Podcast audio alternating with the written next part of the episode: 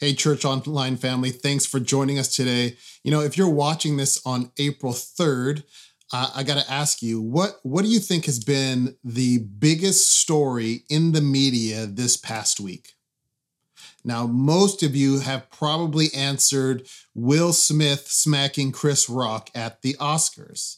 And I'm sure there were definitely more important things that happened this last week, but that seems to be the story that everyone is talking about. Now, I don't know about you, but I'm probably part of that crowd that would say that if Will Smith hadn't smacked Chris Rock, I wouldn't have even known that the Oscars had happened. And now that's not to say in any way that my opinion uh, is popular or even the correct one, nor am I saying that I don't enjoy the entertainment that the Oscars are celebrating.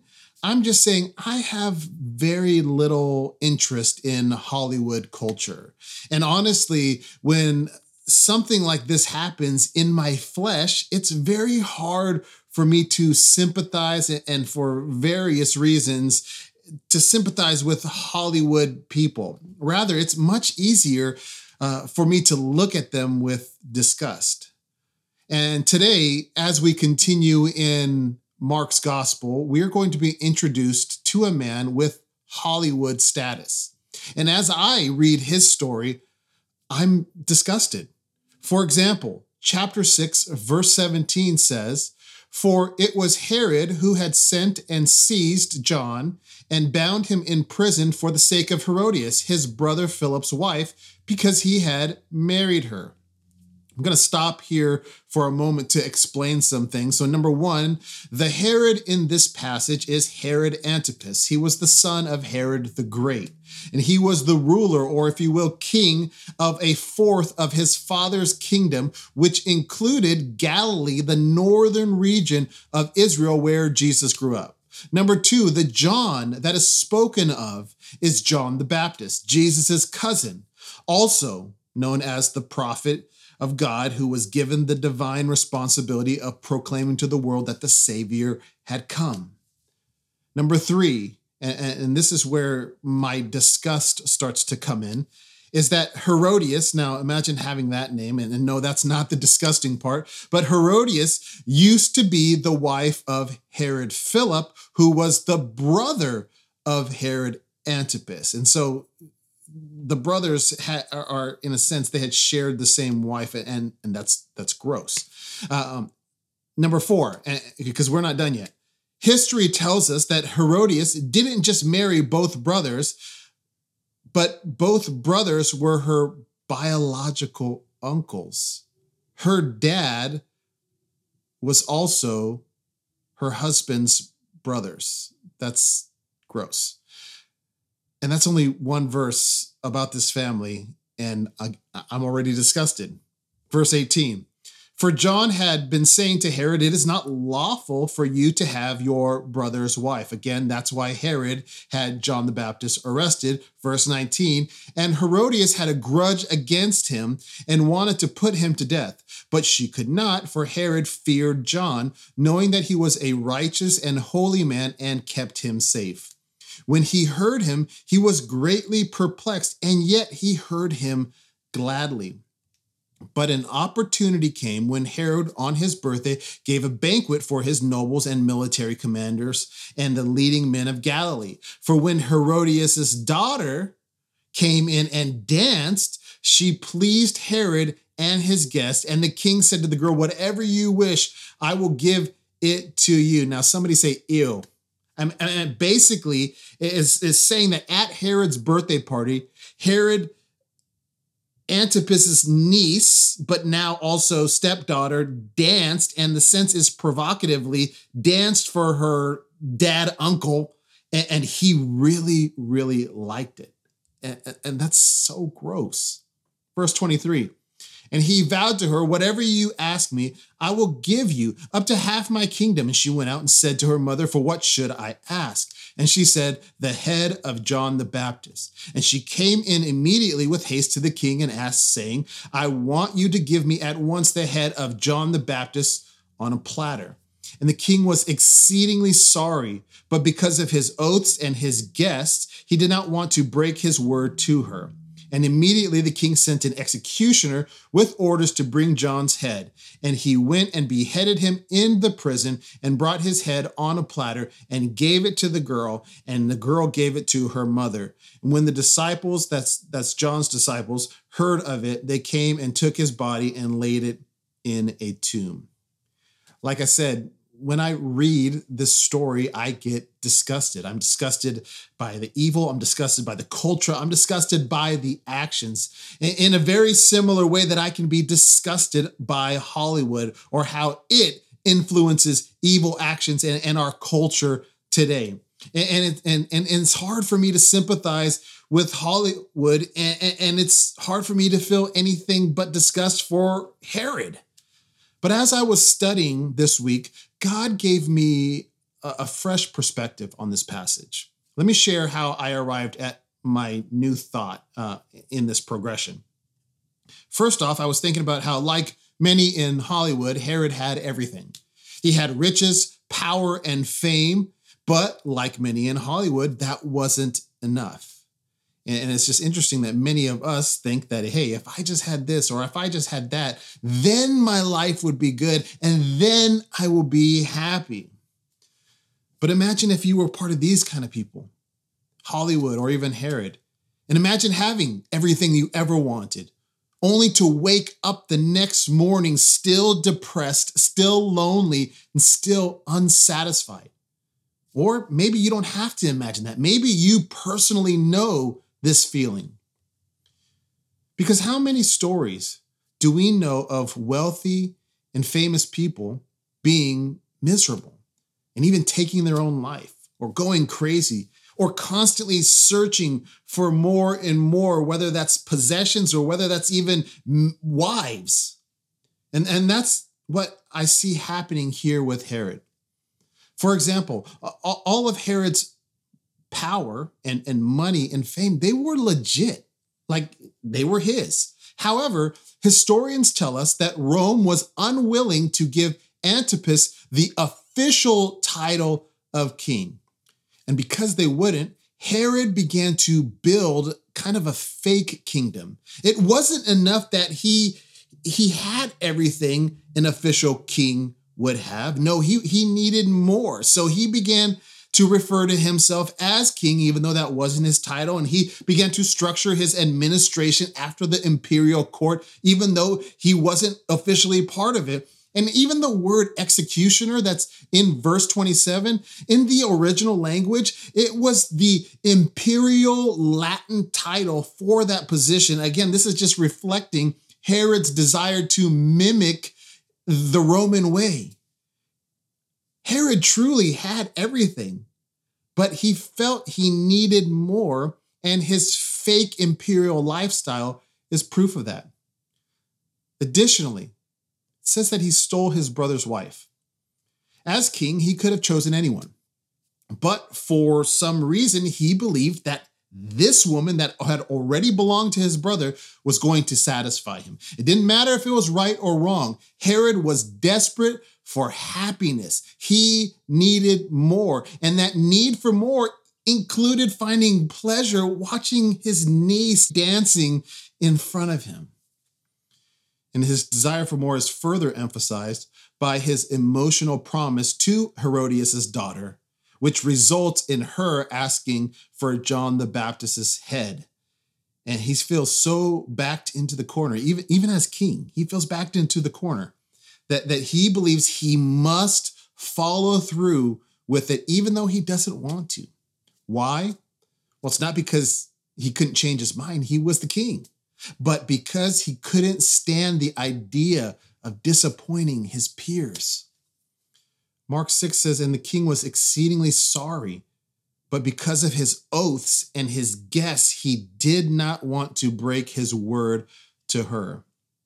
And again, as disgusting as all of this is, what I began to see is a desperate and broken man, a man desperately looking for hope everywhere or, or in anything, a, a man with everything and at the same time nothing. He was empty. King Solomon's words probably summarize his life Like when it says in Ecclesiastes, but as I looked at everything I had worked so hard to accomplish, it was all so meaningless, like chasing the wind.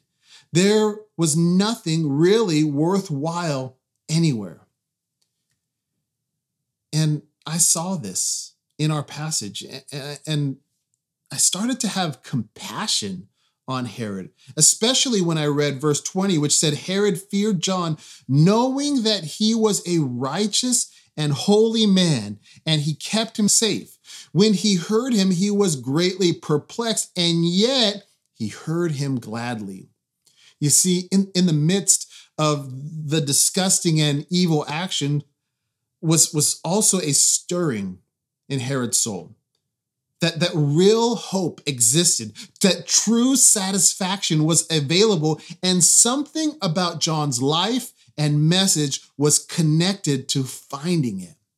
Which is strange because John's message included things like repent, turn away from your sinful lifestyle. And John even said things like, He must increase, talking about Jesus, but I must decrease. John preached about humility, which was the opposite of Herod's life of getting more.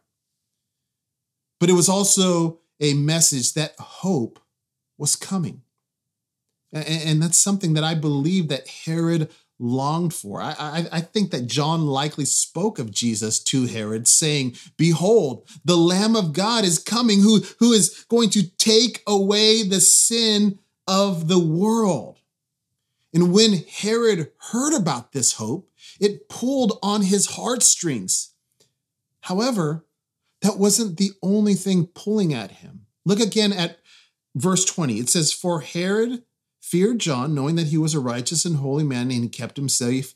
And when he heard him, look at this, he was greatly perplexed.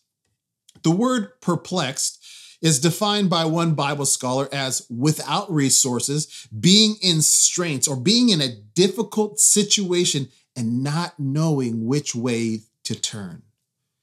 You know, when Herod talked with John, it made him glad because despite John calling out his sin, John also brought truth. John also brought hope.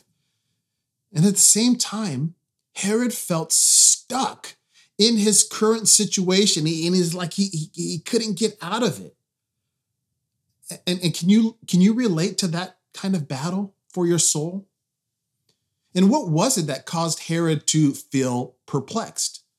Well, it appears to be his wife Herodias. You know, Mark 6:19 says that Herodias hated John, but verse 21 adds, but an opportunity came. And then it goes on to tell the story of how Herodias' daughter strategically got Herod to agree to kill John the Baptist, even though he didn't want to. And what this tells us is that Herodias was plotting behind the scenes this entire time. That was the type of person that she was. She was one who exercised manipulation over people to get what she wanted, even if it destroyed others. And honestly, the spirit of Herodias is still at work in our world today. Ask yourself have you ever heard the gospel, the good news of Jesus Christ, but felt perplexed?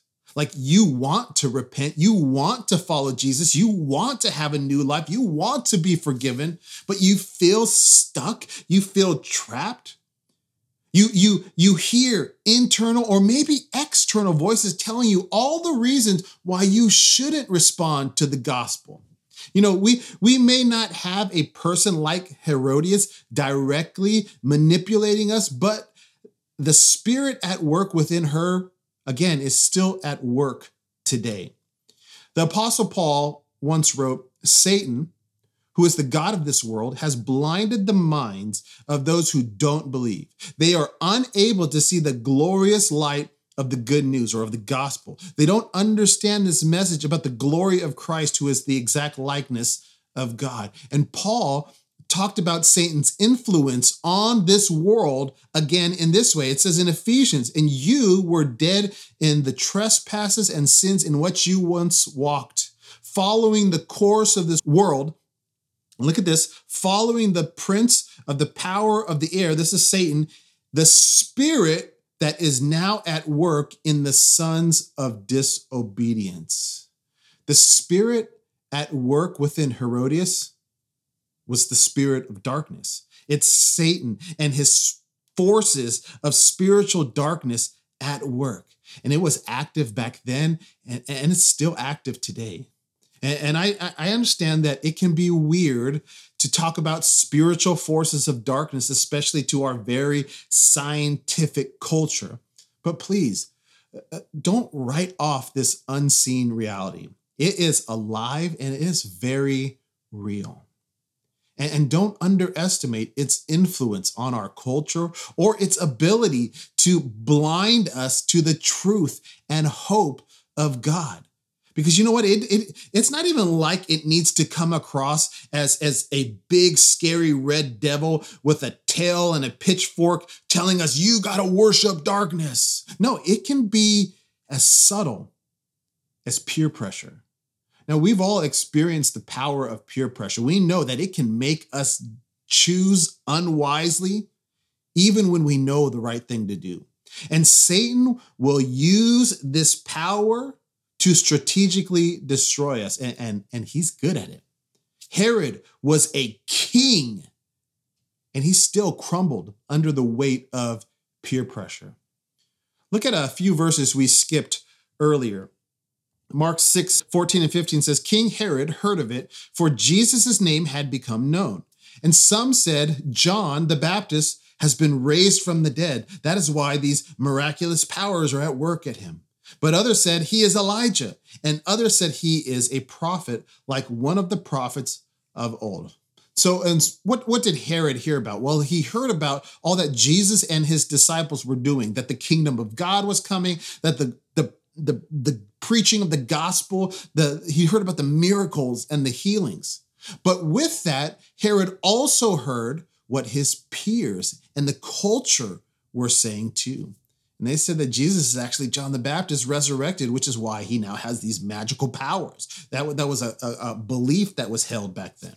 And, or that Jesus is Elijah the prophet who is now back from heaven with the ability to do miraculous things. Or Jesus is just uh, like one of the prophets of old that God used to do so many amazing things, like, like split the seas.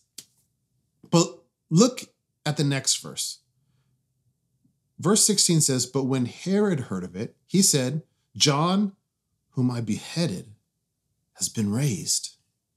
And so Herod, who has this history of being easily influenced by peer pressure, gives in to one of the popular beliefs about Jesus, but something else is added. He says, Whom I beheaded. And I don't want us to miss this because I think it tells us something important. I and, I believe it reveals just how strategically spiritual darkness manipulates our beliefs. How it just waits for the opportunity to weave all of our mistakes together for our destruction.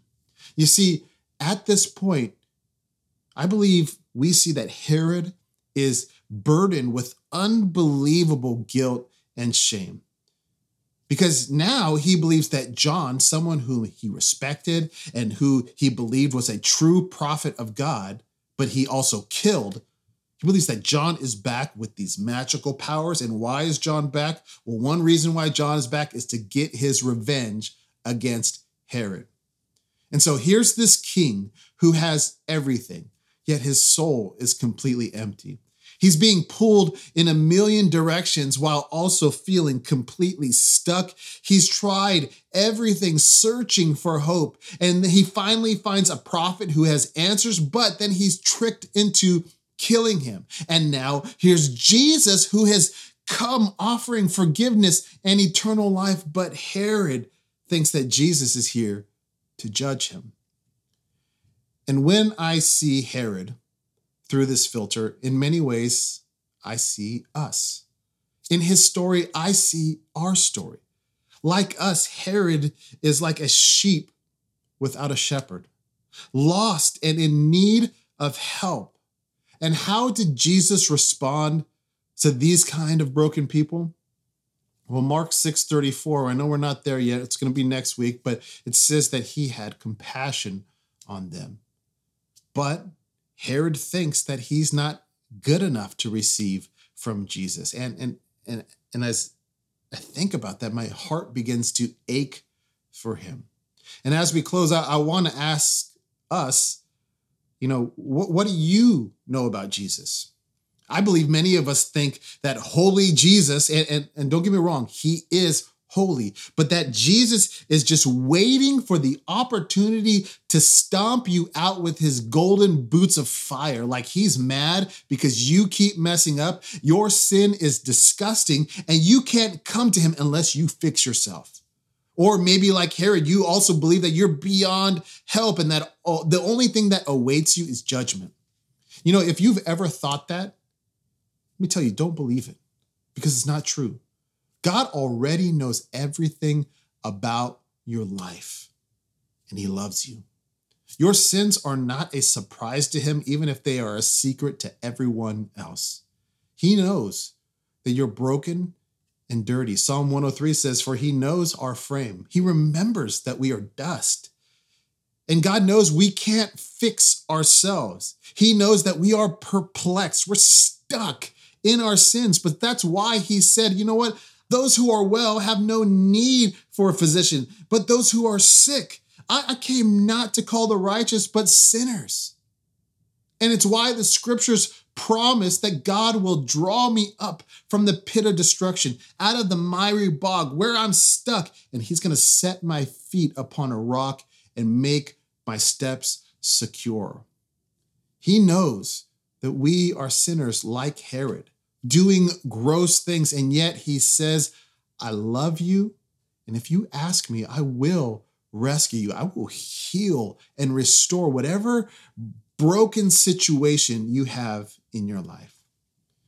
You know, Jesus doesn't want to smack us. He's not seeking to judge us. He wants to save us. You know, we all know this verse, John 3 16, for God so loved the world that he gave his only son that whoever believes in him should not perish, but have eternal life. We've heard that God loves us. We've heard that God wants to save us, but have you ever read the next verse? Because verse 17 says, For God did not send his son into the world to condemn the world, but in order that the world might be saved through him.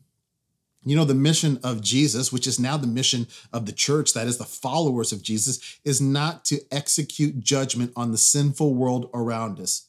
Rather, it's to point to the Savior and give people hope, whether they deserve it or not. To declare to the world, in the words of John the Baptist, Behold, the Lamb of God who takes away the sins of the world, the, this, our sins. He takes away our sins. And so this morning, Jesus is inviting you into this great love. He's saying, Come to me, all of you who are weary and carrying heavy burdens, and I will give you rest. If you will turn from your sinful lives, no matter how bad that life is, and put your faith in Jesus and what he did on the cross for you, he will save you, he will forgive you, and he will make you new. Do you need that today? Because if you do, don't wait. Because what usually happens is the longer we wait, the more likely we believe the spirit of darkness instead of the spirit of God. You know, unfortunately, the story of King Herod doesn't end well. You see, what started off as a broken man who was open to hope became a man who was perplexed and afraid, which soon turned into an angry man that eventually wants to kill Jesus. And it finishes with a man who sees Jesus as a joke. John 3:19 says, and this is the judgment that light has come into the world, and the people loved the darkness rather than the light because their works were evil. We see this in Herod. The longer Herod waited, the more he loved darkness. Don't let that happen to you. If God is stirring in your heart today, if you are open to it today, if you are ready to respond today, then do it. Respond today. Turn from your sin and find hope in Jesus. And if you've already done that, if you're already following Jesus, I, I have two suggested responses to today's sermon. First off, I want to encourage you to consider an alternative perspective when viewing the broken world around us. Instead of disgust, instead of going around and smacking people with our Christianity, let's have compassion first. People are lost and they're broken and they're looking for hope and, and they're doing anything, even things that don't make sense, to find it. And number two, there are a lot of hurting and lost people. Therefore, maybe it's time for you, maybe it's time for me to go and tell someone about the hope of Jesus. And so think of someone in your life who you know needs hope.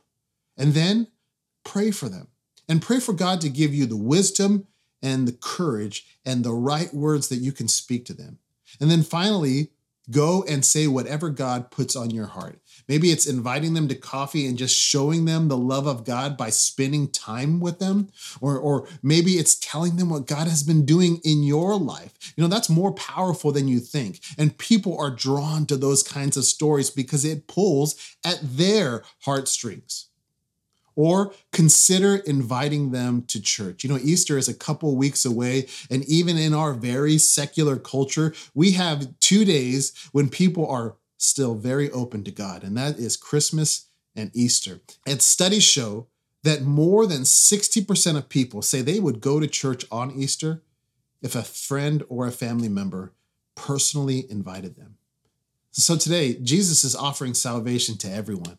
He's offering it to those who personally need it. And he's also wanting to use our lives to offer that salvation to others as well. Let's pray. Father, I am a sinner. Like Herod, I make poor choices. I think I need more than what you give me. I care more about what people say instead of what you say. And so please forgive me. And I thank you that you love me with a love that I don't understand or even deserve. And that love was ultimately shown to me through Jesus, who died on a cross for my sins. And so today I put my faith in Jesus uh, to save me from my sins and to save me from my situation, to save me from myself. Help me to live according to this eternal hope. And please use my life to help others to find this hope too. In Jesus' name, amen.